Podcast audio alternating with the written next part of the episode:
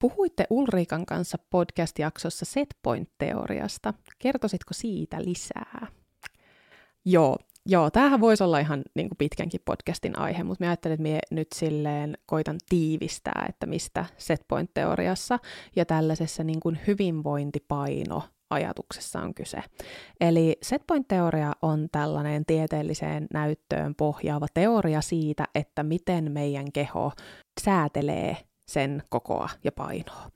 Eli vähän samaan tapaan kuin meidän keho säätelee esimerkiksi meidän ruumiin lämpöä. Niin tässä setpoint-teoriassa on juurikin se pointti, että meidän keholla on tällaiset niin omat paljon monimutkaisemmat tavat säädellä pitkässä juoksussa meidän painoa kuin vaan se, että minkä verran me syödään ja minkä verran me kulutetaan.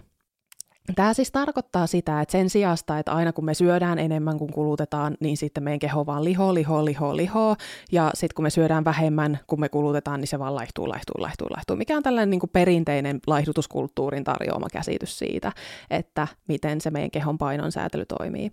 Niin setpoint-teoriassa nähdään, että meillä on olemassa sellainen tietty hyvinvointipaino tai hyvän olon paino, mihin se meidän keho pyrkii niin kuin asettumaan – Eli silloin, kun me saadaan niin kuin riittävästi monipuolisesti evästä, liikutaan tavalla, mikä tuntuu meistä mukavalta ja niin kuin on jollain tasolla semmoista, että meidän niin kuin elämäntilanne on silleen tasainen ja meidän elämäntavat on niin kuin tasaiset ja kaikki on hyvin, niin että meidän keho hakeutuisi sellaiseen tietynlaiseen painoon, mikä on jokaisella yksilöllinen. Ja se ei ole niin kuin, mikä BMI normaali paino, vaan se voi olla niin kuin, tosi erilainen jokaisella.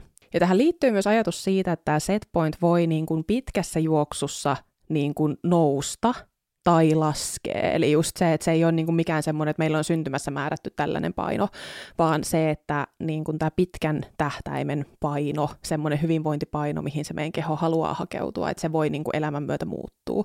Ja että meidän keholle ei ole koskaan ollut niin tärkeää se, että niin kuin nouseeko se setpoint vai laskeeko se. Eli se, että meidän keho vastustaa paljon vähemmän sitä, että se setpoint nousee, kuin sitä, että se laskee.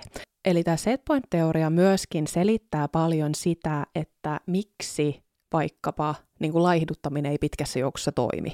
Että vaikka lyhyellä tähtäimellä yleensä on niin, että kun me syödään vähemmän kuin kulutetaan, niin sitten meidän paino laskee. Mutta sitten kun me katsotaan niitä pitkän tähtäimen tuloksia, niin se todella harvoilla se oikeasti niin kuin laskee varsinkaan minnekään BMI normaali. Ja just se, että vaikka me kaikki syötäis ja liikuttais ihan samalla lailla ja vaikka pukeuduttaisikin ihan samalla lailla, meidän kaikkien kehot näyttää tosi erilaisilta, niin setpoint-teoria ikään kuin näitä kaikkia asioita myöskin selittää. Ja tähän teoriaan esimerkiksi tällaiset niin kuin painoneutraalit lähestymistavat käytännössä myöskin nojaa.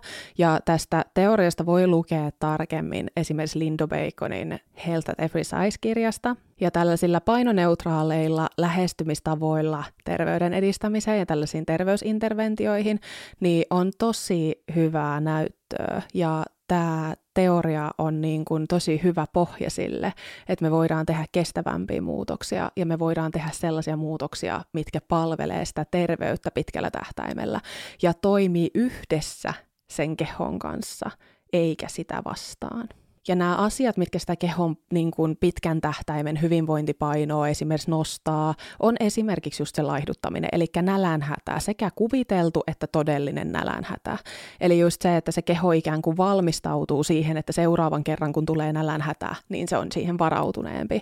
Ja on myöskin esitetty, että tietynlaiset vaikka ruokailutottumukset voi tähän vaikuttaa. Ja sitten taas siihen, että se niin kuin laskee, niin tähän nähdään myöskin vaikuttavan esimerkiksi monet elämäntapatekijät, kuten vaikka säännöllinen liikkuminen tai kasvisvoittoinen syöminen, riittävä syöminen, monipuolinen syöminen ja hirveän monet erilaiset elämäntapatekijät. Ja nämä on kaikki sellaisia, mihin esimerkiksi painoneutraaleilla interventioilla voidaan tähdätä. Ja niillä voidaan myöskin saada sitä aikaan, esimerkiksi sitä setpointin laskua pitkässä juoksussa.